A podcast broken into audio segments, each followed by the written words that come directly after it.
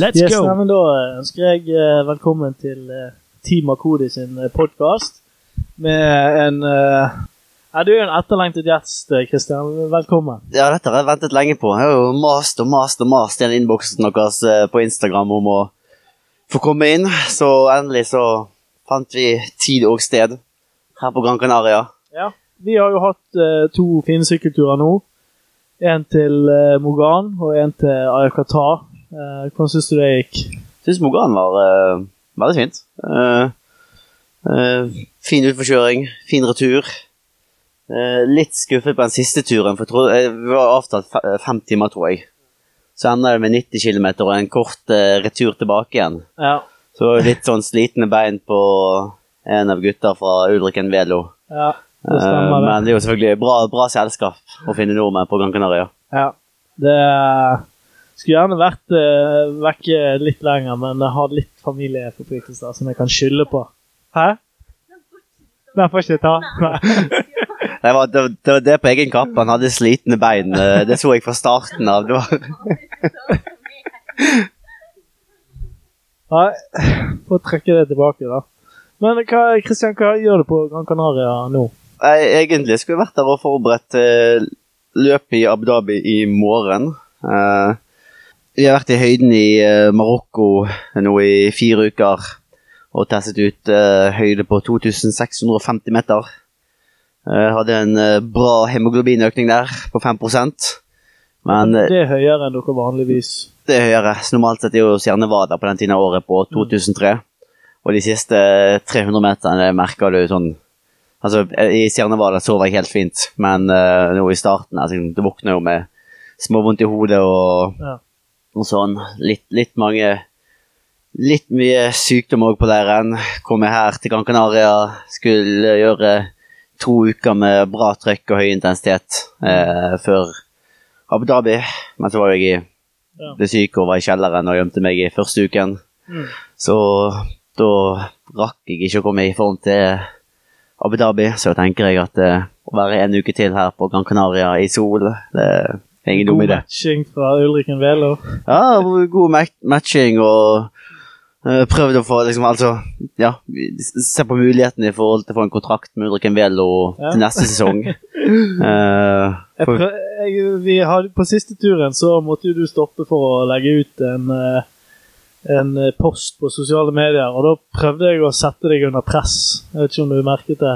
Jeg var usikker på om det var det du gjorde.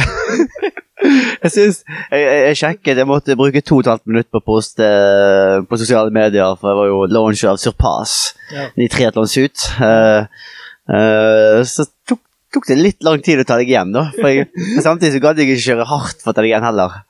Uh, så jeg, men da jeg så liksom opp i svingene at du så det tilbake igjen og Ja. telt, telte sekunder sjøl, da skjønte jeg at her var det viktig å uh, markere seg og ta deg igjen før uh, toppen. Nei, det var Jeg fikk faktisk eh, pers på det segmentet. Men eh, jeg så vi syklet treigt opp til, til Soria, da. Så eh, Men jeg skal si at dette var jo andre sykkeltur, ja. og da hadde du vel litt eh, Litt eh, i beina fra to dager tidligere, kanskje. ja. Men samtidig, jeg hadde jo det maratonet før der igjen, så jeg eh, følte egentlig at jeg hadde bedre bein på den andre turen. Ok. Men, eh, men er det for deg eh, Går det liksom helt fint å trene med en mosjonist fra Norge Ja ja, altså når du er olympisk mester? Ja, ja, bare sjekk det, vet du. Hold deg litt sånn jordnær. Og så, og så, så lenge du kjører uh, halvhardt, Ja. så er det typ som regel uh, grei. Ja. Hvis- du er sprek nok til det, så er det greit watt for min del òg. men hvis du skulle begynne med intensitetsstyring, da hadde det Ja, ikke gått. ja hvis jeg skulle ligget i sone 1, liksom. Ja. Ja, for det er liksom du Hvor mange eh, timer trener du i en gjennomsnittlig uke? Over et år så ligger det kanskje på en 1300 timer, da. Så det er vel rett under 30 timer i snitt i uken. Og så er det noen liksom, perioder med i overkant av 30, og så er det typisk konkurranseuker med Ja. 25-20 timer. ja. Eh, Mister en del med reise og sånt. Eh, så rett i underkant av 30 er vel en vanlig Mm. uke. Ja.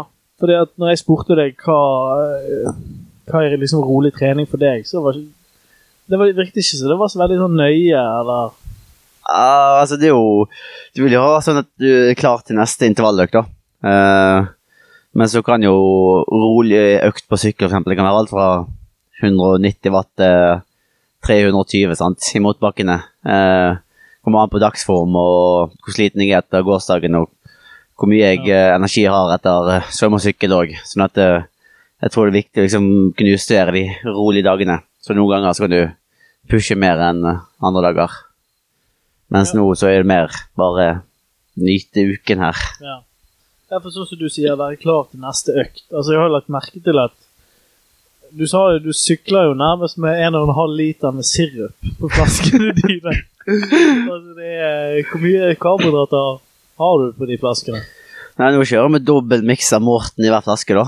Eh, så det blir vel uh, 180 gram karbohydrater i hver. Ja. Så det er jo nok til å få meg gjennom en fire timer eh, sykkeltur uh, Ja. som bare på det. Men problemet da er jo at det, liksom, det blir så tørt vet du, i munnen. Ja. Så det er jo sånn som vi stoppet uh, hin dagen, så måtte jeg første gjorde når jeg kom på restauranten, var å sluke ned halvannen liter Ja. vann. Ja, for det tenkte jeg over, at du, du spiser jo vanvitt, og spiser og drikker vanvittig mye under øktene, selv om det er liksom veldig rolig for deg, da. Ja, men så må jeg tenke at jeg har jo hatt sånn som du hadde vel sykkel og løp igjen på dagen, sant? Ja. Eh, Senere på dagen, så jeg må jo Selvfølgelig kan jeg komme meg gjennom en rolig sykkeltur fire timer uten å spise noe særlig, men hvis du tenker neste økt, eh, så Og hva som skjer dagen etterpå, så vil liksom minimere re- resesjonstiden òg. Eh, Er dette sånn du redigerer ut, eller blir Nei, nei, det alt, alt- alt er rå? Ja, Ok. det- sånn er det. Skal ha like lange podkaster som Wolfgang V, så Men når vi er inne på Wolfgang V, Christian Ja, inne på han så mener du at han har mer eh, kunnskap om uh, oksygenopptak. Han og en uh, rapper. eh, Onkel P ikke, Nei, ikke Onkel P. Hvem er han der uh... Plateprodusent. Ja. ja. Har mer kunnskap enn det liksom uh, de fleste World Tour-syklistene og ja, for nå snakker vi om nesepusting. ja, nesepusting. Ja. Um, Men du sa jo at du hadde prøvd det, da. ja, det var jo mer et humoristisk innslag på en uh, løpeøkt. Ja, For å vise liksom styrke overfor de andre i gruppen når jeg løper løp rolig etter høyden. Men uh, nei, jeg tror liksom hvis du ser deg sjøl i speilet, og du åpner opp munnen. Og ser liksom hullet der i forhold til hvis du vrir hodet litt bakover og ser liksom det, de to små hull du har i nesen, Ja, så tror jeg du får mer oksygen og luft inn i lungene med å puste gjennom munnen. ja. Men en ting som jeg la merke til når jeg syklet med deg, er at uh, sånn innimellom så tar du akkurat som en sånn som en sånn blåhval sånn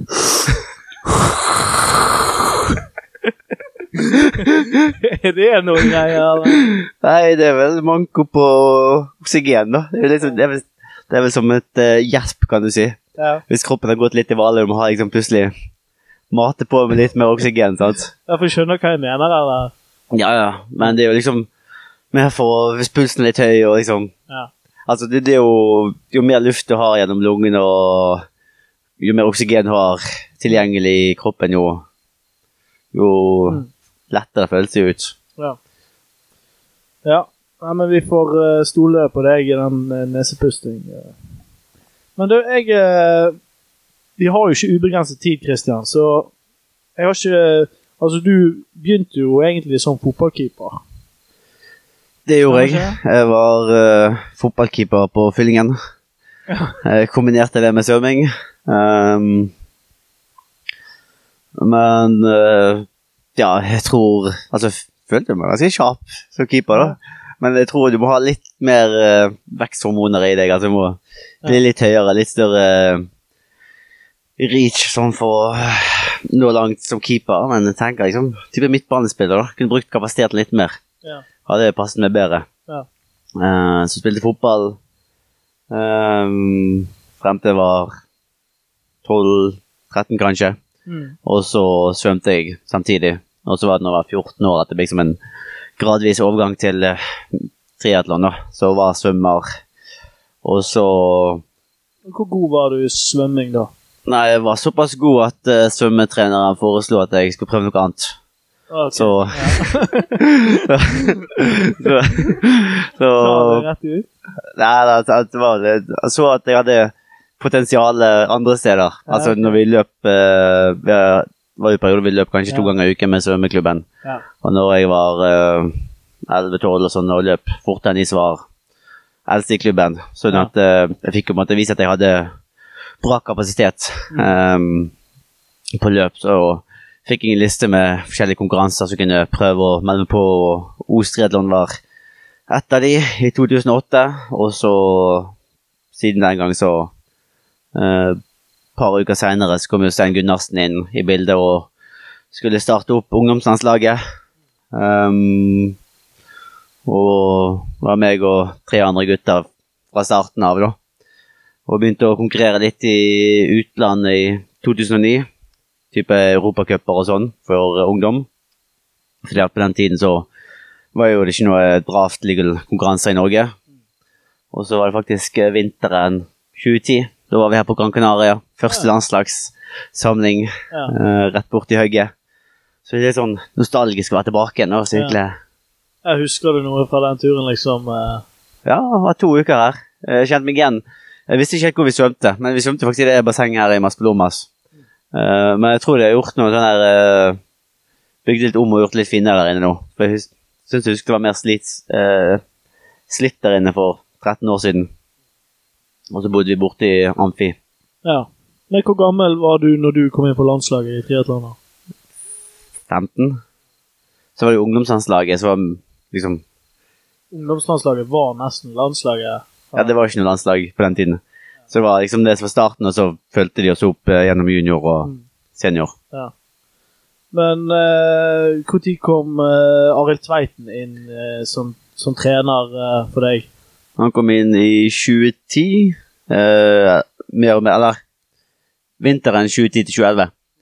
Eh, og så var det vel sånn etter eh, senior-NM i svømming på våren i 2011 at vi switchet om fra å være en svømmer som løp litt på si, til å begynne å trene liksom, som triatlet. Ja. Og det husker jeg var en sånn rar tilvenning fra å svømme ti økter i uken og løpe to-tre ganger til å plutselig droppe ned på antall svømmeøkter. Mm. Kanskje bare svømme seks ganger i uken, men øke eh, spesielt på løpingen antall løpeøkter. Og så syklet vi knapt. Var type én eller to uker Ja. Nei, én eller to økter i uken. Hvorfor det? Det er jo fordi at eh, eh, hvis du har en gitt antall timer i uken du kan trene, så er svømmingen og løpingen de to viktigste eh, på ja, kortdistanse triatlon. Ja, men nå er jo det helt omvendt, ikke det? Eller? Ja, det er mer kanskje for at du får enklere timer på sykkel. Uh, og så er det litt med alderen og, og den, den biten. Men det samarbeidet mellom deg og Arild, hvordan uh, var det fra starten? Det var eh, bra. Altså, vi Han bodde i Oslo på Østlandet, så jeg fikk jo over nettet trening. Ja. Fikk program hver uke. Eh, begynte med pulsklokke og begynte å logge. Gjorde som han sa. Eh, og fikk òg eh, ganske rask fremgang, spesielt på løpingen, når vi begynte å løpe systematisk. Så var òg eh, 2011 begynte å være med på et par løpekonkurranser. 5000 og på NM og nordisk og terrengløp. Så følte liksom jeg fikk god respons med en gang på den treningen vi gjorde. Gikk eh, på en liten overtrening eh, etter et års tid. Så da husker jeg eh, vi skulle bruke vinteren, romjula, på å liksom, hente meg inn igjen. Og det treningsprogrammet vi fikk, det var liksom doble økter på løp annenhver dag. Mm. Og så var det løp på sykkel annenhver dag. mm. Så kom vi ut mer smadret etter den der eh, perioden hvor jeg skulle hente meg inn igjen, enn jeg eh, var i forkant. Ja. Så da brukte vi starten av 2012 på å ha det litt ekstra rolig. Måtte til meg ha litt massasje. Og så eh, Ja, har det gått bra siden. Men eh, er det sånn Arild er som trener, at han, han pusher ganske hardt på? Han er ivrig.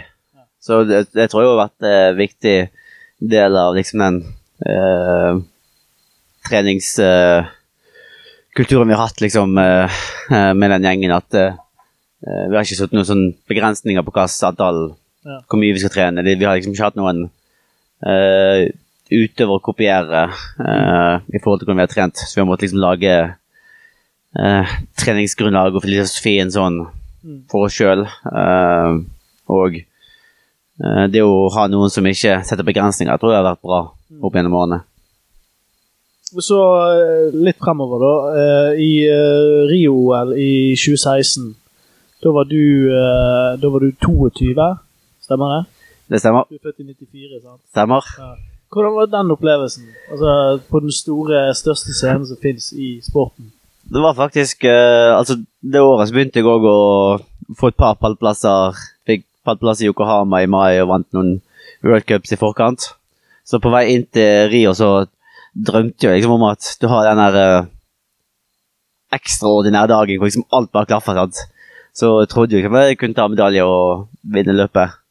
Um, så det var mer liksom skuffelsen av å ikke være i, i front og liksom bare bli nummer 13. Og den tomheten etter det, som jeg satt egentlig igjen med etter eh, Rio. Um, Da følte du at du fikk ut ditt beste? Eller var du bare ikke godt nok forberedt? nei, det er jo mye med liksom være Jeg var i grei form, altså fin, fin form, og det er jo bare det at uh, ut, Sånn som løpet gikk, jeg var ti sekunder for treg i vannet til å henge med. Uh, Alistair og Jonathan oppe av vannet, og de fikk uh, gruppen i front av gårde. Uh, så blir jeg liggende og taue på hovedfeltet der i 40 km og løper greit inn. Så jeg var liksom jeg, jeg var ikke god nok til å gjøre det som skulle til for å Ja. Ja, fordi det er så vanskelig òg når eh, du står på mesterskap der, så er det ikke bare sånt Det, det er ikke en time trial hvor du bare kjører liksom, får ut ditt eget potensial. Du har jo konkurrenter som eh, prøver å maksimere dine svakheter Ja. òg. Ja. ja, for det, det husker jeg eh, veldig godt når jeg så eh, det løpet ditt i Japan. Så mobbet jo nesten de andre rytterne i feltet. Altså, du var jo kongen der. Ja, Er det noe du eh, har fokusert på i seinere år? Nei, altså da, da var jo jeg på en måte sterkere òg, og uh, hadde mer full kontroll. Altså hadde jeg, jeg var, var i bedre form som sykkel og løp i, i Tokyo. Uh, og der var det vel kanskje mer uh, Altså Altså, det, det er jo noen som har kontroll i feltet, sant, Ja. og eh, eh, Jeg vil jo si at jeg bidrar Altså, hvis jeg får høre lite grann, Mm. Så gir jeg vel mer i forhold til drahjelp i i forhold til kommentarene de får. Ja. Så jeg kommer litt tilbake til uh, Tokyo. da, Fordi at eh, før korona så eh, etablerte du deg liksom uh, Da hadde du noen seire i uh, verdensserien. Så du, var, du gikk egentlig inn i den sesongen som en av de store favorittene til uh, Ja, jeg mener det sjøl, i hvert fall. Altså Hadde en ganske dårlig start på 2019-sesongen, men sånn sommeren inn og inn mot testevent, eh, så var jeg i ekstremt god form. Eh, ja, livs beste form var på trening eh, inn mot testevent, men eh, krasjet ut på slutten, så fikk jeg for så vidt ikke vist, vist hva formen var i, eh, i Tokyo i 2019. Eh, som jeg liksom satt igjen med følelsen av at det var et løp jeg burde vunnet. Eh, nå var ikke de aller, aller beste med på den tiden, for de fokuserte til VM-finalen i Lausanne to uker etterpå. Ja. Uh, hvor jeg klarte å vinne det løpet. Ja. Så, så jeg vant jo liksom det største løpet på kortdistanse i 2019, året før OL. Og satt igjen med en følelse av at jeg uh, kunne, burde hatt sjanse til å vinne test-event òg. Så jeg følte liksom at ja, jeg var der jeg skulle året før. Så liksom mer liksom å få den flyten de siste tre, fire, fem månedene inn mot OL i som skulle vært i 2020, som hadde vært viktig, mer enn at det var gammel nok eller heller var god nok. Og så kom jo korona, og du sa jo egentlig at eh, du likte ganske godt uh, den perioden. Ja, det var jo for, altså, litt, litt stress i starten, sånn når du Ingenting er kansellert ennå, men du kan ikke reise, du kan ikke svømme. sant? Ja. Og du har to uker uten svømming, og du sitter i kjelleren med strikk og prøver å fokusere, liksom, gjøre det du kan for å være i din livs svømmeform om fire måneder uten å ha basseng. sant? Det var litt mer desperat, men eh, Så når eh, egentlig hele når OL ble utsatt og hele sesongen ble utsatt, da var jeg liksom med å bare skru eh, fokuset fra liksom, ok, nå er det sesongstart til at eh, nå er du på en måte ferdig med sesong, og du Ja. skrur på en måte klokken tilbake til Mm. September eller oktober og må inn i en slags eh, vinterdval igjen. Og det var jo fantastisk vær, Mm. eh, i hvert fall mesteparten av tiden i Bergen òg. Ja. Ser jo ikke ofte. Tid til å bruke altanen min hjemme. Eh, lange sykkelturer. Ja. Og så var det ikke så strenge koronatiltak eh, sammenlignet med type Spania og Frankrike. Så vi kunne jo ja, gå på langturer på sykkel og løpe i fjellet og Mm. slappe å svømme. Så det var jo liksom Fikk, fikk gjort de to beste disiplinene av tre. Eh, så det var liksom rart etter kanskje fem, seks, syv uker å liksom kjenne på den savnet etter å svømme. Det er noe jeg ikke har Ja. kjent på, på 10-15 år. Så Så. Du sa jo det at du liker egentlig ikke så godt å svømme. Jo, altså jeg er jo gammel svømmer, men det er jo det som er mest jag av de tre. Og uh, det kan være kjekt å svømme på gode dager, men det er svømmingen som er minst kjekt på en dårlig dag. Ja, jeg skjønner. Hva er best av sykling og løping, da? Det kommer an på sånn så hvis du har godt selskap, det å sykle en fire-fem timers tur med kaffestopp i sol, i varme, det er det er ikke mye som slår det. Men så har du òg liksom de baneøktene hvor du bare flyr rundt, og du føler liksom at det, rundene er ganske korte på en 400-metersbane. Uh, så kommer an på. Ja. Du kjenner at du lever når du har en tøff baneøkt og du brenner i lungene. Mm. ja, du er veldig glad i Skansemyra. Ja, ja. Brikk opp Skansemyren. Det er ikke mye som slår det. liksom på en, uh, Så vi har Skansemyren er vel uh, ca. fem-seks minutter uh, sykling, motbakkesykling fra Bergen sentrum, nesten. Uh, så du har liksom trøkket på opp der, kjøre en Automaxic på sykkel opp, Ja. og så løpe to-tre kilometer på banen der og gjøre det ja, fire ganger. Det gir en god eh, pekepinn på hvor formen står. Og så er det eh, ja, veldig bra økt. Liksom kjenne på den overgangen fra en ganske hard sykkel til uh, flat. Så den bruker vi mye om eh, sommeren. Mm. Og nå er det veldig bra dekke der. Og, Det er fantastisk. Tartan. Mm. Så har du utsikten òg, vet du. ja. ja, det er veldig fint der. Uh, jeg eh,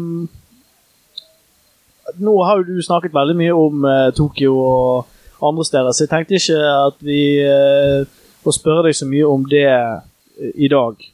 Men følte du liksom eh, forandret eh, er, er det på en måte et tidsskille før og etter Tokyo? Var det mye som forandret seg etter det? Nei, egentlig ikke. For rett etter Tokyo så var jo sånn sulten og lysten og motivasjonen videre på å kunne vinne Arm og VM òg, samme sesong. Eh, så målet, liksom den Det jaget etter neste løp kom egentlig ganske tidlig.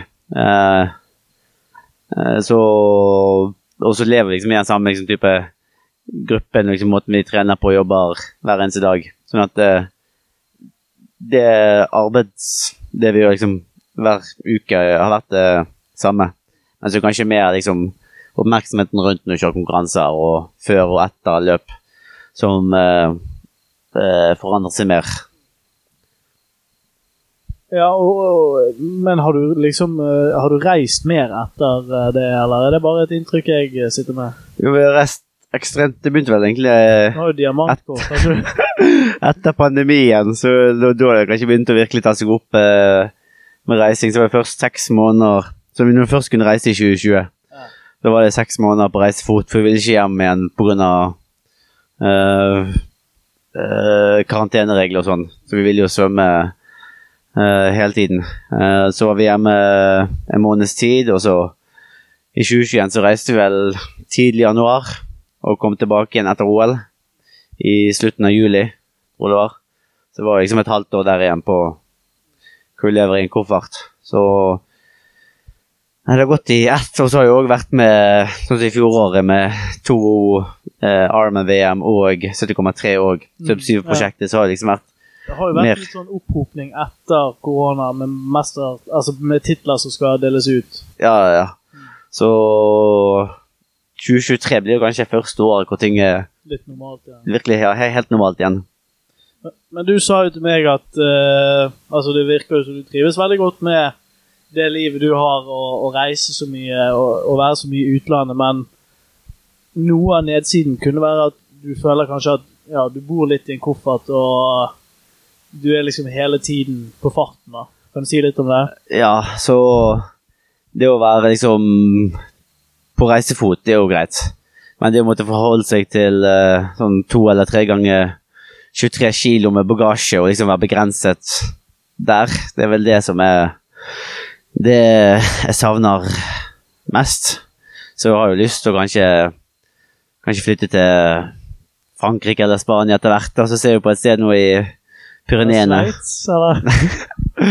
Nei, ikke Sveits med det første, men kanskje Pyreneene, da. Ja. Eh, Men jeg har hørt det er jo veldig populært å reise til Sveits, og det er et bra nettverk der nå med mange nordmenn, så Men eh, det er ikke det er ikke det som var det første. Ja, du har flere eh, OL-medaljører der, så er det i hvert fall én.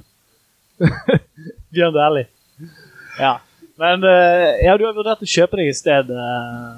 Ja, for sånn som nå når vi bor i eh, eller Leier hytte i Fontromø liksom seks uker om sommeren, så tror jeg liksom det dekker inn den kosten det er på å eie stedet hele året. sant? Ja. Så Og så er det det å kunne ha liksom, et sted å ha alle tingene sine på i, mer sentralt i Europa. Uh, og slippe å forholde seg til uh, bagasje hele tiden. Ja. Sånn som i fjor, så var jeg hjemme seks uker. Og hvis du da er hjemme en uke etter å ha vært på reisefot i to og en halv måned, så bruker du egentlig bare den hele uken på å vaske klær og Ja. pakke om igjen, sant? så jeg får ikke rotet ned heller. Og så sa du til meg at du For jeg spurte deg er det ensomt å være så mye vekke fra hjemmet. Og så sa du at du kan nesten føle deg mer ensom i Bergen. Jeg får jo mindre kontakter der enn her. Ja. sant?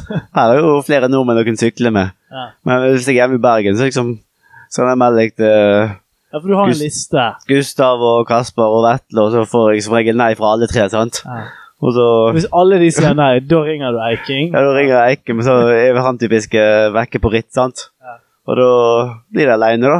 Ja. 54 timer. Ja. Så da Mens når du er ute i verden, så er du med alle vennene dine. Og så er det alltid noen triatleter rundt omkring. Ja. Så Og så er det òg Når du er på Gran Canaria, så er det liksom De nordmenn som er rundt, de, de er jo ikke på jobb, sant? De har jo hele dagen på å kunne sykle. Ja. Mens er hjemme i Bergen, så har jo de på en måte mer forpliktelser. Så det er bedre å treffe folk når de er i feriemodus og Ja. er klare for å ja, det er et godt poeng. Ja. Det er et godt poeng. Uh, men jeg håper kanskje jeg kan komme inn på den listen da, uh, under uh, Eiking etter hvert. Ja, ja, du har imponert meg her.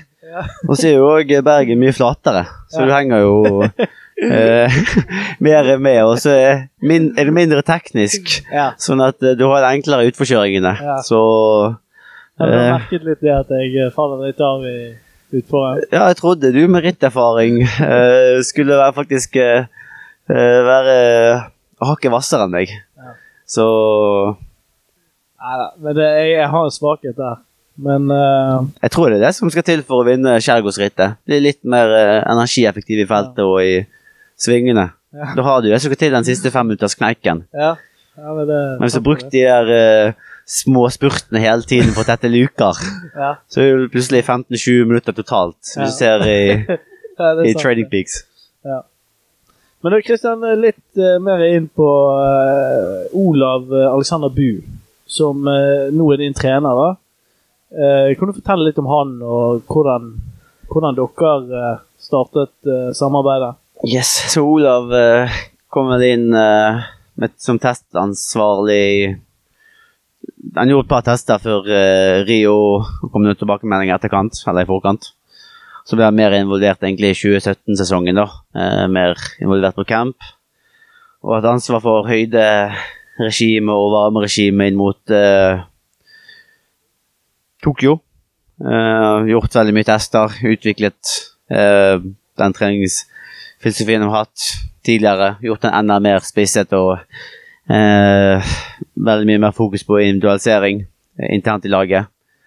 Eh, og siden eh, slutt Siden kortdistansen OL, da, så eh, kom han mer inn og hadde ansvar for meg og fulgte meg opp i hele langdistanseprosjektet inn mot Sub 7 og St. George og har tatt eh, over for treningsopplegget. Ja. så nå Men bare litt om Olav. For du sa til meg at han følte at han var i så dårlig form at han satte seg et mål om at han skulle bli verdens beste syklist. Ja, det først var det Tredelighet. Ja. Så han er jo ikke Han har ikke en atypisk eh, trenerbakgrunn eller idrettsbakgrunn. Han kommer jo fra Han har sånn åtte liv bak seg. Ja. Kan ha vært eh, ekstremsportutøver og dykker og pilot og ja, mye forskjellig. Så han kom vel inn i idretten kanskje i starten av 2010, 2011, 2012. eh, hvor han eh, begynte å jobbe med Ørjan Madsen, som vi har eh, eh, fått hjelp av siden vi ble en del av uh, Olympiatoppen sitt satsingsprosjekt inn mot Tokyo. Og eh, Ja, først som utøver, så som rent temposyklist. Men så har han egentlig bare slukt mer informasjon og testing på seg sjøl.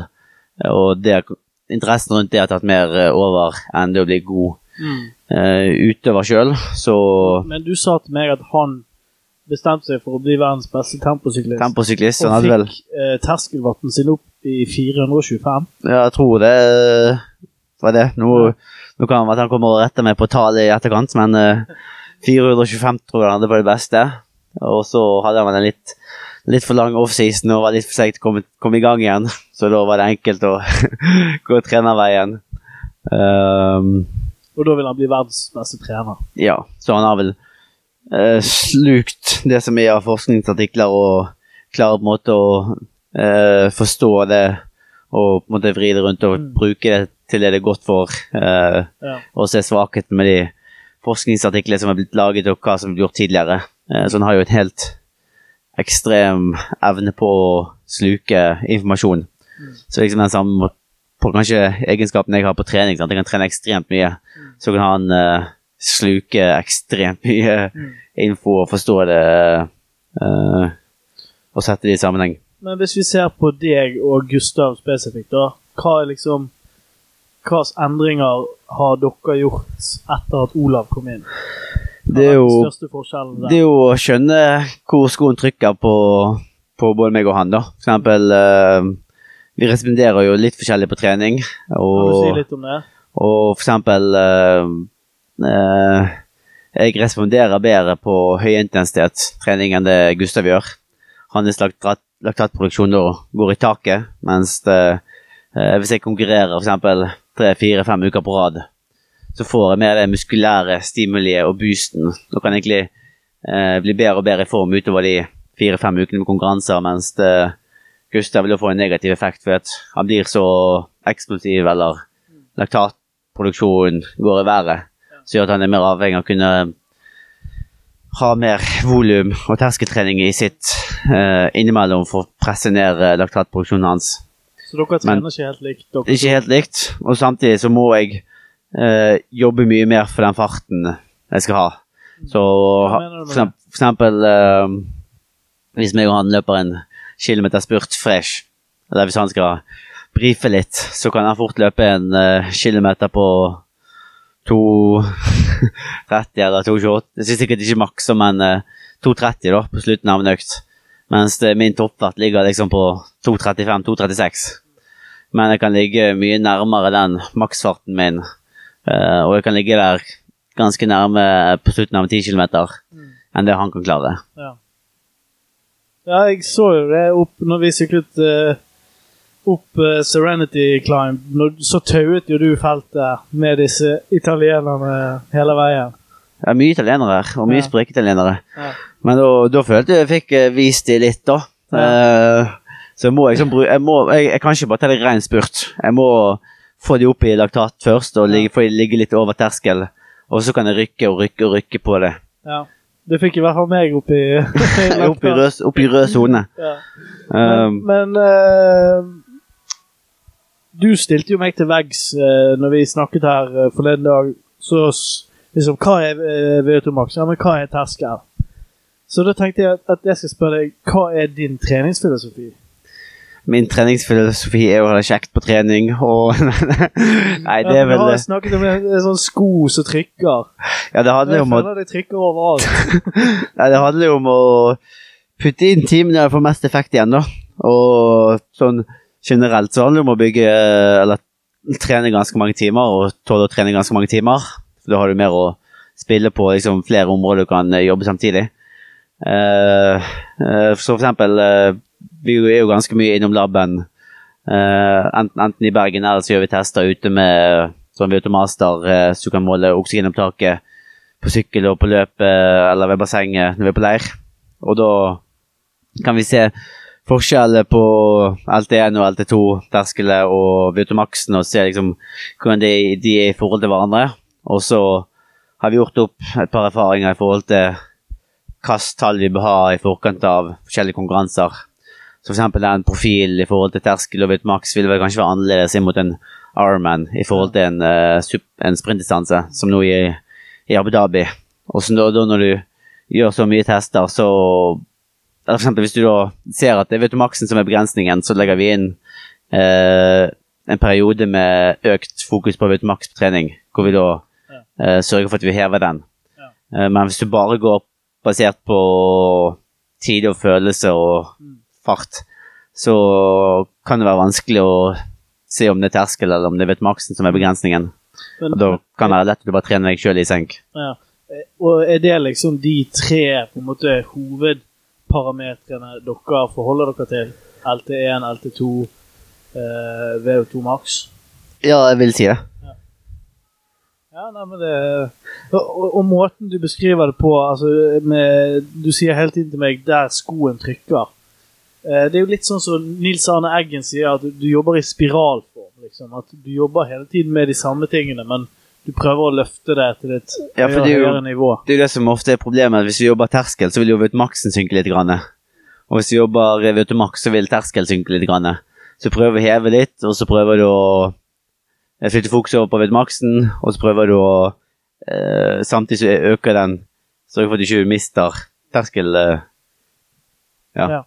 Men, men vil det si at uh, dere ikke har en så markant sesongperiodisering? Det er ingen sesongperiodisering, vet du. Nei. Så vi trener intervaller uh, gjennom Ja. hele året. Ja. Uh, og som regel mye volum. Altså du kan selvfølgelig være litt mindre respesifikk om vinteren hvis det er lenger til konkurranse. Men uh, det er som regel uh, mye terskel og mye strekking av terskel vi holder på med. Ja. For det, vi snakket jo litt om dette her, terskel og intervaller og sånt. For det var en diskusjon i klubben, uh, Ulriken Velo, da liksom hva er, Skal vi trene 45-15? Skal vi trene fire ganger fire? Eller skal vi trene 60 minutter, 60 sekunder, 60 sekunder. Ja, 400 meter. Uh, og så sa jeg til deg at jeg tror at alle tror at dette er terskelintervaller. Så sier du til meg Ja, men er dette egentlig terskel? Og så hadde vi en diskusjon. Jeg vet ikke om du kan uh... Ja, for det er jo Altså, det er jo det som kanskje er den største forskjellen når folk sier at de trener terskel, det er jo at uh, de har jo ikke noe testet, så det er jo mer De trener uh, ja, ganske diffust hva sin intensitet egentlig ligger på, for vi måler ikke noe i intensitet. Uh, så det er kanskje den største erfaringen vi gjorde når, når vi begynte å teste skikkelig labben laben med Olav, og faktisk se viktigheten av eh, å være nøyaktig med intensitetskontroll på trening, og se konsekvensen av f.eks. ligge 5% eller 2,5 over terskelen når du sykler intervaller. For du kan jo kanskje fullføre økten der og da, men du får mye mindre effekt av det i, i lengden, eller får et annet stimuli. Men det kan jo hende at det ikke får så store konsekvenser hvis du er en løper som trener uh, to timer om dagen.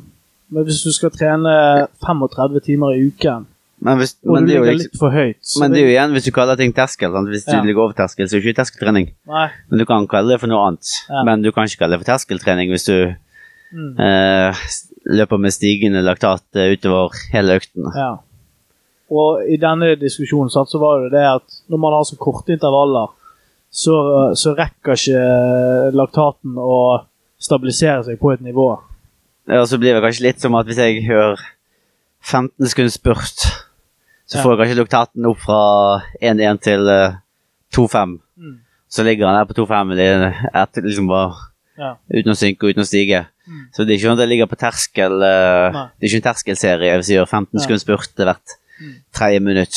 Men uh, jeg ligger jo rundt det jeg ville gjort i laktaten når når hadde gjort en terskeløkt. Så det er jo viktig å ha gode øktmodeller som gjør at det er enkelt å nesten tvinge seg sjøl til å ligge på terskel. Mm. Så det er for eksempel føler jeg godt sjøl hvis jeg løper på bane og løper 2000 meters drag istedenfor eh, 10 ganger 1000, da. Mm. Så den ekstra 1000-meteren tvinger jeg mer til å pace riktig og eh, ikke ligge i overkant. For det å løpe tre eller tre og et halvt minutt litt over terskel er mye enklere enn å ligge seks eller syv minutter rett over terskel. Så når dere designer intervalløktene dere har, er det stort sett alltid relativt lange drag, eller hva, hva ligger dere oftest på? Ja, det er som regel litt lengre drag hvis det skal være terskeløkter. For det er òg enklere mentalt, føler jeg, hvis jeg løper Hvis jeg bare skal gjøre syv ganger 2000 istedenfor å løpe 14, sant. Det er bedre å gjøre syv. Så jeg føler liksom at det kommer raskere igjennom. Ja, den ser jeg. Ja, det er min, mindre jobb. Men i dag hadde jo du en Var det 20 pluss 20 pluss 10 pluss 10 økt? Ja. Så det var litt uh, Men så, så Litt- jeg må ha litt kunst- laktatmåler må- eh, i dag? Nei, ikke i dag, men jeg må ha litt kunstnerisk frihet òg i økten, så egentlig var økten seks ganger ti. Men så passet det bedre å kjøre 20 minutter bort tilbake, og så kjørte jeg eh, 22 minutter opp til toppen for å få et fint segment, og så kjørte ned igjen, så kjørte jeg liksom to ganger ti minutter. Ja. Men, men eh, dere tester jo mye laktat, men sånn som i dag, når du ikke har laktatmåler, eh, trener du egentlig terskel da, eller har, har du en så fintunet eh, indre følelse på hva som er terskel? Ja, vi måler jo Vi kalibrerer på en måte følelsen ganske hyppig, eh, men jeg er kanskje en som måler egentlig mest laktat når Olav er der. For det målet er for hans skyld, mer enn min egen skyld. Så jeg er mer en. Jeg er mer en fri fugl som liker å konkurrere, vet du. Men eh, nei, for, for uh, kalibrert inn følelsen uh, typisk når Olav er der, og så ser jeg på pulsen og vann og følelse, og liksom hvor steady det er, så klarer jeg å ligge ganske fint på. Hvordan er dette, dette samarbeidet med deg og Olav og Gustav? eh, Dere jobber jo veldig mye sammen, gjør dere? Det gjør vi. Mm. Så uh, igjen så er ikke han en typisk uh, A4-trener. Han er uh, ekstremt eh, opptatt av eh, liksom, hvordan bygge opp øktene og utvikling i øktene. Mm. Og så ikke han alltid har interesse av å være på treningene. Mm. For han stoler egentlig mest på at meg og Gustav gjør, gjennomfører øktene sånn som skal gjøres. Ja. Så kommer han innom på et par eh, økter, men da har han liksom en eh, hensikt med å være der. Altså Ja. det noe han skal måle, eller noe han skal Mm. teste og uh, finne ut av. Så en uh, rolig svømmeøkt er liksom ikke noe sånn ja. typisk han bare er der for er der. Da han, bruker han tiden sin andre steder på å heller prøve å analysere treningen eller jobbe med andre oppgaver. Og du har sagt at han er en sånn type som bruker fem til åtte år på et eller annet, så skal han bli best i verden på det. Ja, så han, har, så, han har vel sånn syv-åtte liv bak seg med forskjellige ting han har gjort. sant? Ja. Så tenker jeg liksom uh, Altså, så jeg har jo bare holdt på videre, sant? så det er ikke noe mer interessant enn det. sant? Jeg har vært svømmer og fotballkeeper, Ja. men han har jo sånn åtte forskjellige, forskjellige retninger i livet før seg. Og det blir sikkert uh, hva jeg tror du blir det neste, da? Uff, Det er vanskelig å si. Det er sikkert noe helt annet. Ja, Ja, det er interessant. Ehm, Ida, har Jeg skal, jeg skal i hvert fall bli tennisspiller når jeg Du legger skal opp. bli tennisspiller? Ja, så Målet mitt er å bygge opp en uh, forme nok til når jeg er 40 kan pensjonere meg og flytte til Gran Canaria og spille tennis. Eller padel. Kommer an på nivået mitt. Ja, men du sa jo til meg at du eh, mente du du skulle leve et kort og hardt liv, eller du trodde 47 at det, det, det var der det stoppet. Bikker jeg 47, så tror jeg jeg skal Nei, det, det går vel mye koffein, og er mye trøkk og mye harde lange dager og Ja, det var sånn vi kom inn på det. Koffein. Du ligger vel på 500 milligram i døgnet nesten. Ja, ikke fullt så mye. Uh, I dag har det vel vært litt eh, mindre, faktisk. Men jeg hadde vel, eh, når jeg skulle sykle liksom fire-fem timer opp i fjellet, så er det godt å ha 200-300 milligram på flaskene. Ja, Det gjør at liksom pustingen går litt mer av seg sjøl. Ja. Hjertet slår eh, ja. Og så når du, trener så mye, så trener du ned pulsen og hjerteslaget så mye at det kan være seigt å få den opp liksom, i sone 1 igjen. Sant? Så jeg får litt mer sånn av seg sjøl. Blir sliten etter tre uker på leir. Nå Sant? vet ikke jeg om du tuller eller ikke. Nei, det er halv- det er halvsant. ja. ja, men jeg må ta den historien. eh. Jeg, jeg sa jo til, til deg at jeg, jeg var innom Brann eh, tidligere og gikk på Branngymnaset. Og så sa du 'Helvete, har du spilt på Brann?' Ja, ja, jeg har det. og så sier du en gang til 'Har du spilt på Brann?' Ja, ja da, men det var bare i ungdomsåret. Og så sier du en gang til 'Har du spilt på Brann?' Og da skjønte jeg at du kødder. Nei, jeg kødder ikke. Jo. Nei, nei, nei. Det er være liksom sånn talent eh, fotballspiller da du var liten. Jeg spilte jo på Fyllingen. Det er jo ikke samme å spille på Fyllingen som å spille på Brann. Jeg skulle gjerne sagt det det er var mange som har spilt på Brann, da. Det er det. Jeg tror det var liksom bare de beste i Bergen. Liksom kremen av uh, bergensk ungdom. Nå er det i gang igjen. Ikke, ikke det, da? Nei, det er ikke bare kremen. Eller må du bare bo innenfor riktig postadresse? Ja, før var det sånn, men uh, Nei, det, det, Jeg fikk aldri tilbud når jeg bodde i Loddefjord. det, er det er et nåløye å komme gjennom i fotball. Det er ikke sånn at du bare kommer på landslaget av at du er Jeg var, 15 år. jeg var på sånne krets, kretsgreier i Bergen. Ja, Sånn. du sa det. Ja.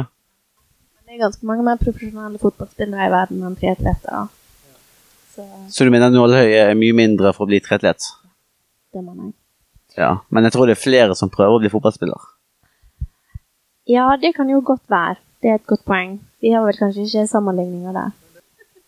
Ja, jeg må spørre om det, Christian. Etter, uh, hva, altså etter uh, Paris 2024, Da hva er det, tenker du videre med karrieren? da er det Kona i oktober 24. i 24. Og så har de begynt med sånn nytt noe greier at de har splittet herreløp og dameløpet. Så i år er herreløpet i NIS. I 24 er det på Kona. Og 25 igjen er det tilbake igjen på NIS. Så jeg har lyst til å kjøre uh, Armen VM både på Kona og i NIS. Ja. NIS i 2025. Ja, Og så får vi se hva veien viser etterpå, vet du. For det er jo ja, ja, men eh, tenker du ikke å kjøre eh, OL i 28? Ja, jeg ikke kom, det i LA? Ja. det er LA. Altså, det er, jo, det, er jo fint å ha vært i LA, men 34. jeg har vært i LA før, sant. Ja. Og så blir det jo i så fall mitt fjerde OL. Og så bare det å være med i et OL, det Ja. kjente på sånn de før løpet i Tokyo at det ga meg ingenting. Sant? Jeg har vært i OL før. Jeg, jeg var der for å vinne. Ja. Og det blir vel sikkert det samme i Paris, at eh, jeg reiste til Paris for å vinne. Eller i hvert fall få med meg en medalje. Ja, men tror ikke du kan vinne i LA? Jo da, men uh, uh, det er vel Livet har mye å by på, vet du. Det er jo langdistanse og ja. Ja. ja, men apropos når vi er inne på akkurat det med, med hva du skal nå i framtida, så lurer jeg liksom på hva er det som driver deg til alt det her? Nei, det er bare eh, lyst til å konkurrere og vinne, da. Så det er kanskje det Jeg vet ikke. Altså, det er Bare egen Jeg vet ikke. Nei? Er det vanskelig spørsmål?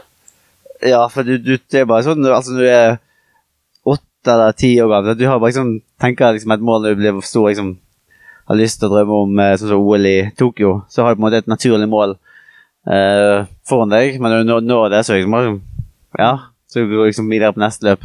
Så det er på den følelsen av å presse ut og utvikling, kanskje. Kjedelig svar, kanskje. Ja. Vi snakket jo om en annen utøver tidligere, og da, da mente du at uh, han klarer sikkert ikke å slutte, sant? for hva skal han gjøre? Ja. Og det er kanskje litt vanskelig for deg å se for deg at du skulle gjort noe annet. Altså, Hva skulle det vært? Ja, nå har jeg jo ganske mange sånn som uh, sponsorer og med Santara Tech og sånn uh, på teknologibiten, og så vi liksom kunne jo alltid ja. vei videre i idretten om du ville være trener eller uh, gå inn Ja. i bedriften som jobber med.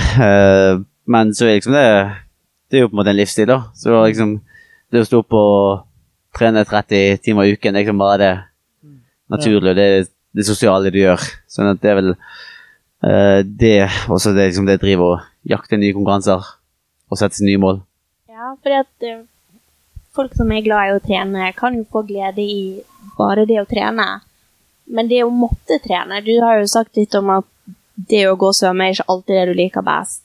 Men er det av og til du tenker på den 25. timen i uka på trening at hvorfor gjør jeg det her?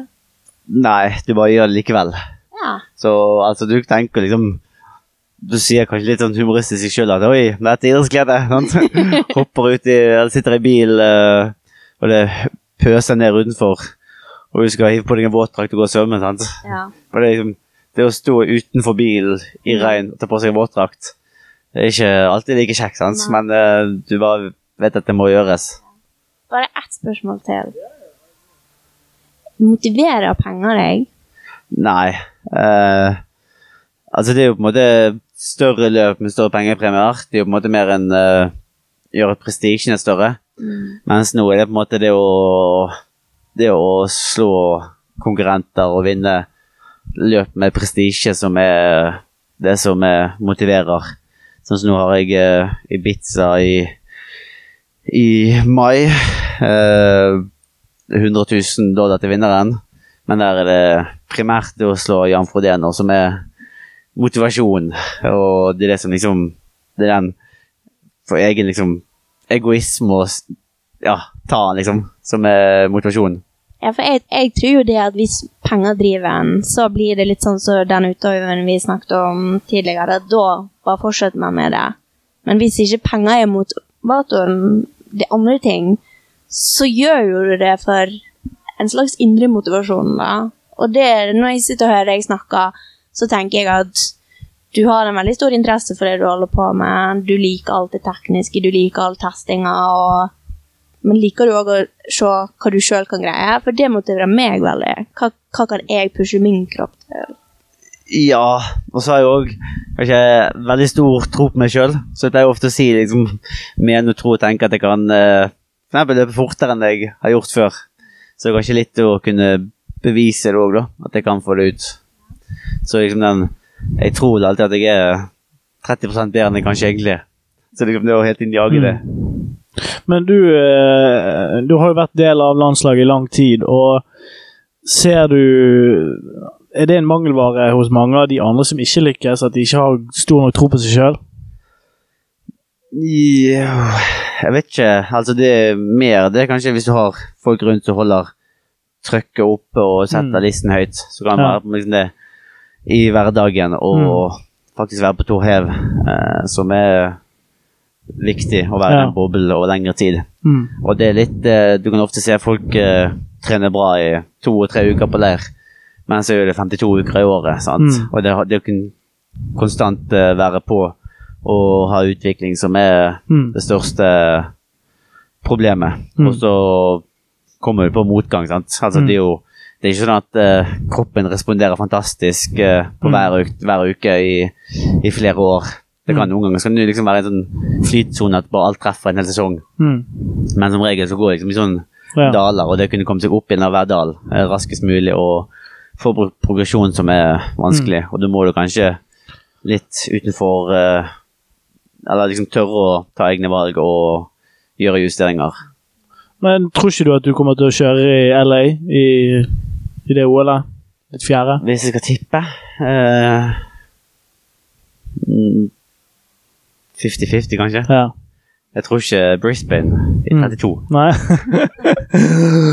men eh, Men eh, Altså, det er mye, altså, Triatlon er jo så mye forskjellig. sant? Du har jo Ja. Superleague, du har uh, Ja. PTO, du har kortdistanse ja. og Ironman. Og sånn som bare det å kjøre Men, men når du setter den døren og sier at nå har jeg gjort mitt siste OL, så blir det vel langdistanse. Altså da, da lukker du den døren til kortdistanse, gjør ikke du? det, Jeg kan alltid snu meg rundt fort og altså, Ok, Så det er ikke så stor switch som uh... Nei, vi, vi kjørte jo Bergen World Cup seks uker før Hawaii. Ja. Og var liksom helt i, i fronten der. Så Ja. jeg, jeg gjorde faktisk dårligere plasseringsmessig på Hawaii enn gjorde i Bergen. Ja. selv, om, selv om det var Hawaii som var målet. ja. Uh, men så er det vel kanskje liksom det Men det kan jo hende du blir litt seigere med alderen. Og så er det òg mer kanskje interesse og prestisje rundt de andre løpene. Altså det er bare OL, kanskje på kortdistanse, som er liksom Ja. stort. Det er jo sånn når folk eh, skal eh, ramse opp merittlisten min, så sier de kanskje OL-gull og Mm. 70,3 VM og Arme-VM. Ja. De glemmer jo at jeg har vunnet kortdistanse-VM. Så det er litt sånn Folk bryr ikke seg om det, til og med internt i triatlon. Så det er vel liksom kanskje fokusere mer bare på langdistanse etter Paris. Og kommer ikke det bare til å bli enda mer sånn fokus på langdistanse? For det er jo tydelig at den trenden Jo, det, Komma. det er det jeg liker òg, sant. Ja. Det var en periode hvor de prøvde liksom å gjøre triatlon mer TV-vennlig med å bare gå kortere og kortere og kortere. sant? Eh, for å få flere spurtdueller og Men det er liksom Ja. uh, Straffespark er jo kult, men du kan ikke gå rett til straffespark, Nei. sant. Ja. Du er nødt til å ha den der uh, Ja. oppbyggingen. Og jeg tror liksom det sånn som vi blir gjort med PTO nå, med 100 km, og Mm. prøve å løfte det opp. eh, kan bli bra de neste fire-fem årene. Mm. Så det er spent og, spennende å være med på den biten òg. ja. Men du eh, Kunne det vært aktuelt å prøve seg i en annen idrett? I sykkel, tenker du på? Ja, for eksempel. Det hadde jo vært eh, artig, da. Altså, det, er jo, det virker jo ganske digg å være på en tre ukers tour da, og bare konkurrere hver dag. Ja. Og også som vi har vært i Fontromé, og du ser uh, Vueltaen gikk forbi, og Fontromé gikk forbi. Og du ser jo de har jo tre fly oppe i luften, og åtte Ja. helikoptre rundt, og to timer i forkant kommer det trafikk igjennom. Sant? Det er jo helt ekstremt spennende. Liksom, atmosfære rundt på løpene, og igjen en livsstil å være i en boble og bare Mm. sitte på sykkelsetet og gønne på hver dag i tre uker. Det tror jeg passer meg bra. Men er det noe du seriøst vurderer? Eh, det, er jo fristende, da, å prøve. Ja. Men så, så jeg må jo bruke sikkert to år på å lære meg å sykle i felt og Ja. det tekniske. altså så om triatlon, Vi sitter jo i felt der òg, men så er jo eh, noe helt annet å sitte med folk som er gode teknisk rundt deg og kunne klare å spare krefter. Um, men så Ja, altså etter Paris og kanskje til Menissi 25, så Mm. Hadde jo vært spennende. Ja.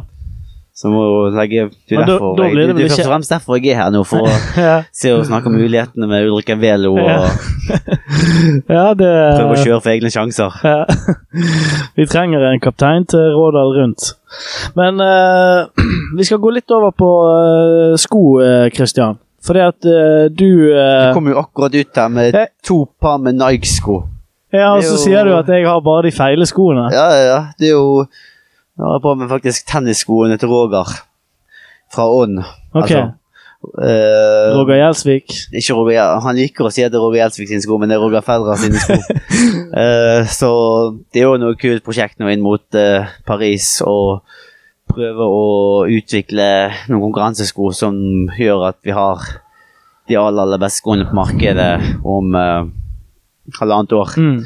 Vi, var vi må ta den historien fra starten. Fordi at du eh, Når du vant OL-gull i Tokyo, så konkurrerte du med eh, Så løp du med de skoene uten at du hadde en avtale med Essex. Ja, så jeg har egentlig ikke hatt noen sponsoravtale på sko frem til eh, slutten av 2021, eller halv, siste halvåret.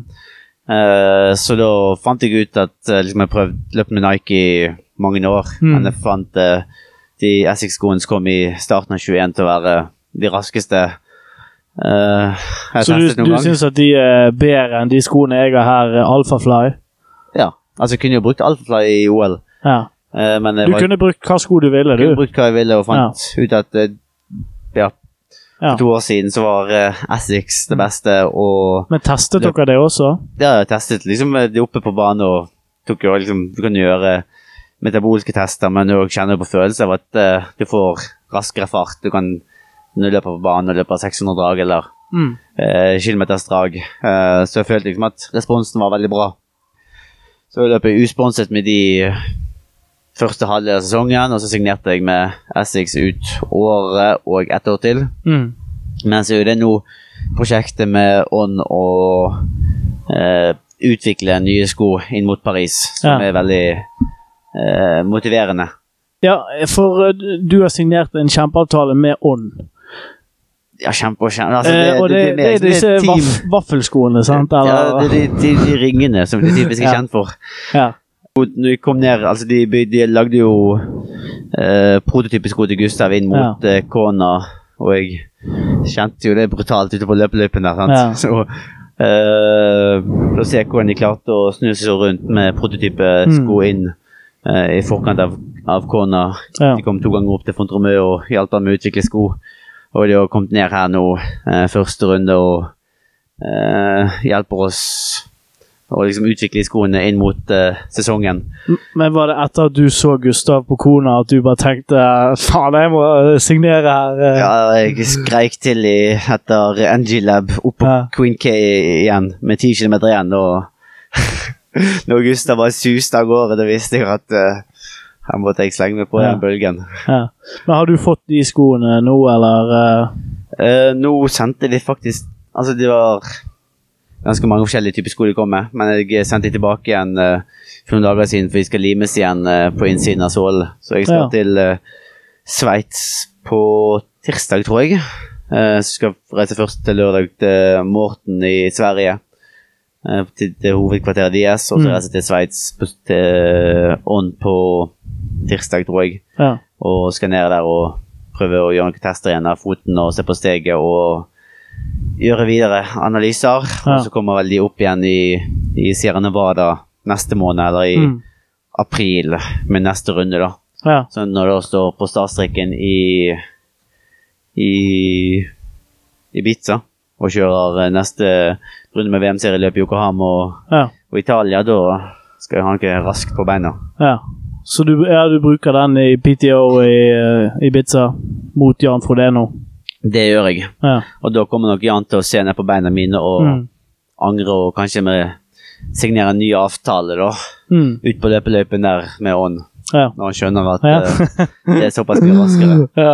Men det virker jo som du genuint tror at eh, Ånd eh, kan erobre skomarkedet. Ja, ja. Og så er det òg liksom det dedikerte teamet de har rundt, og viser Ja. liksom det Ja, for jeg så bilde av deg uh, sammen med en fyr uh, når du hadde en baneøkt.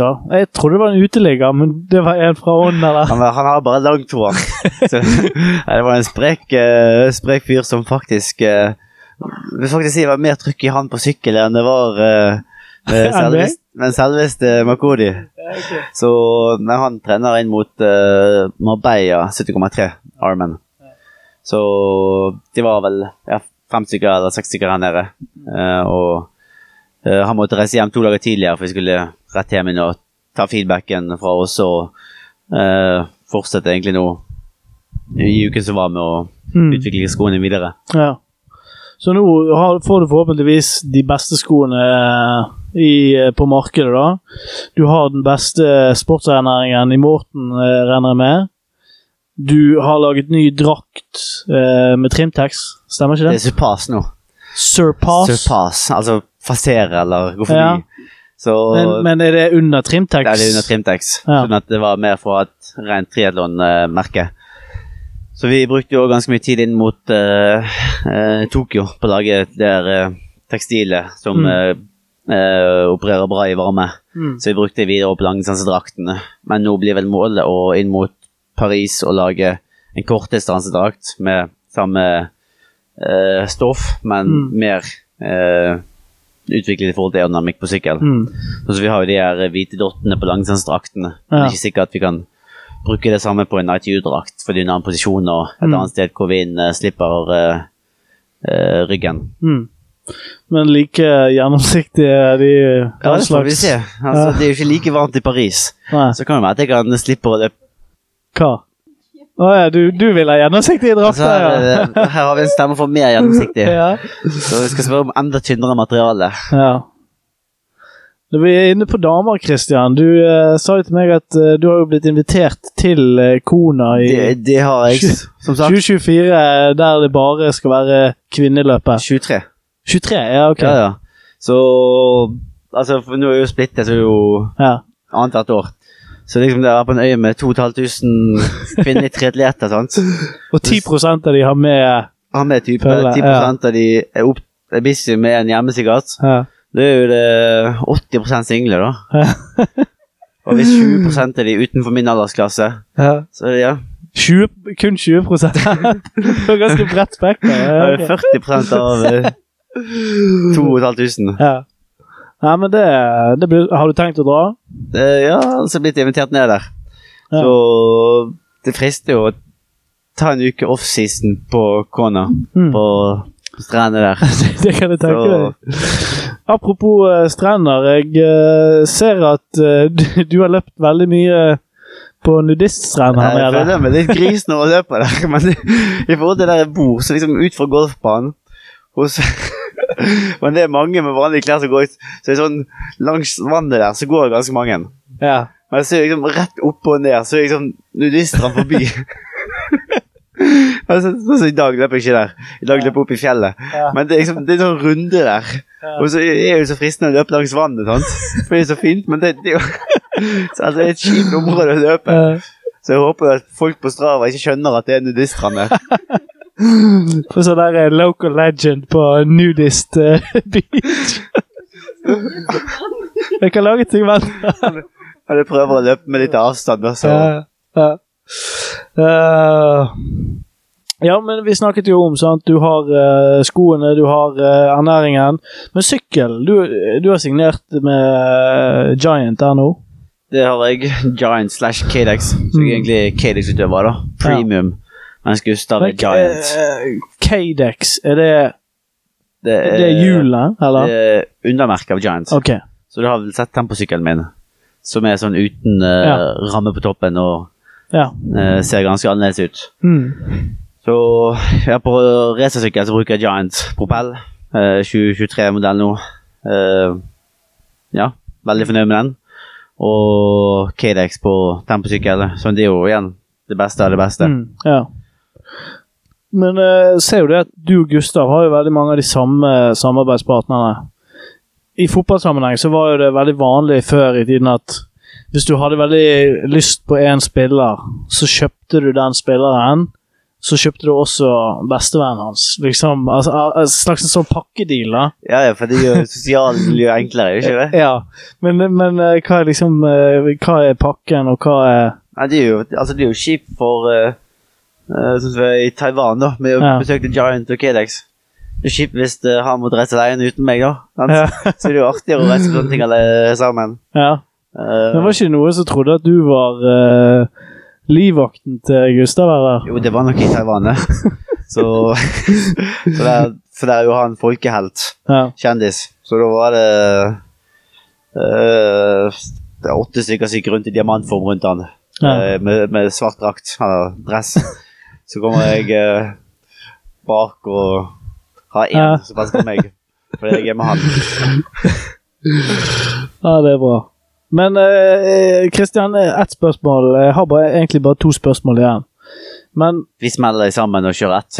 Ja, det er ikke så lett å gjøre, men hvis Si du hadde vært mer i, i min båt og andre sin båt, og du hadde kanskje tre-fire-fem økter i, i uken tilgjengelig. Hva, hva hadde du gjort da? Hadde du liksom tatt en del av den modellen deres? Ja, du må jo trene skoen trykker, da. Ja. Så hvis Igjen. det, men jeg tror eh, generelt sett så er jo Hvis du kan trene uendelige timer, så er jo volum det aller beste. Ja. Uh, vil jeg tro. Men uh, det er vel mye intervallbasert Mm. hvis du har få økter, uh, og kanskje type eh, VO2-økter når du kjører V2, og så terskeløkter på terskeløktene. Så kanskje Mm. få de opp i en, rundt en times arbeidstid Ja. på terskel, og VO2 på en 30 minutter, kanskje. 20 Mm. minutter. Ja. ja. Og så er det greit å variere, så du ikke bare kjører 45-15 eller Mm. eh, 1 km drag på terskel, men kanskje drar varigheten litt opp eh, på terskel og eh, varierer litt forskjellig ved maksøkter. Mm. Men ville du eh, kjøpt uh, laktatmåler hvis eh, man har mulighet til det? Tenker du at mange trår feil der? eh? Ja, det kan være fort være eh, mer vrient. Eh, men hvis du har uendelig med penger, så skal du ikke, hvis du ikke merker forskjell på økonomien ved å kjøpe en, Mm. så ville kanskje gjort det. Ja. Men uh, altså det er jo dyrt for hver måling. Det koster jo 20-25 kroner. ja. Så jeg tror for mange så er det mer uh, vrient. Så må det liksom Hvis du liker data og tall og forstår uh, sånne Mm. ting, da er jo det verdt det. Ja. Men hvis du bare ute for treningens del, så er det Ja. nesten like greit å bruke pengene på noen AirPods og få litt motivasjon fra Ja. god musikk. ja, det er et godt poeng. Ja, Det kom donsko for barn nå. Er det det? Ja, eller Det er ikke godt nok. Så jeg så det på Instagram nå, at det kommer åndsko for uh, eh, barn eh, Jeg vet ikke om det er ute allerede, men det kommer. Ja. Men, men, Det skal jeg fikse. men hva med disse Sponset av Sponset av podden. ja. De Nike Invincible, da. Du liker ikke de, eller? De liker De er jo som melk og honning for beina. De Kanskje for mye i det heller, vet du. Nei. Må ha noen sånne her, eh, mer harde, minimalistiske sko Ja. for å trene opp uh, leg spring stiffnessen. Ja. De der ødelegger leg spring stiffnessen. Det er det? tror jeg. Ja. ja de er Ja, jeg. faktisk veldig myke. Ja, det er et godt poeng. Nei, men Kristian, jeg eh, tror vi skal eh, Vi skal sette strek der, jeg. Ja, eh, men det er bra. Ja, Må bare lytterne huske å dele podden med, med familie og venner. ja vi, må, vi må gå for en ny rekord på denne. Ja, for vi, har, vi ligger på rundt 500 lyttere nå, ikke sant? Ja. Og denne skal vi få opp på 2500, er målet. 2500. Ja. Ja. Så, så, så del denne podden med, med mødre og søskne, så får Ja. vi den opp. Nei, men da sier vi eh, takk fra Meloneras.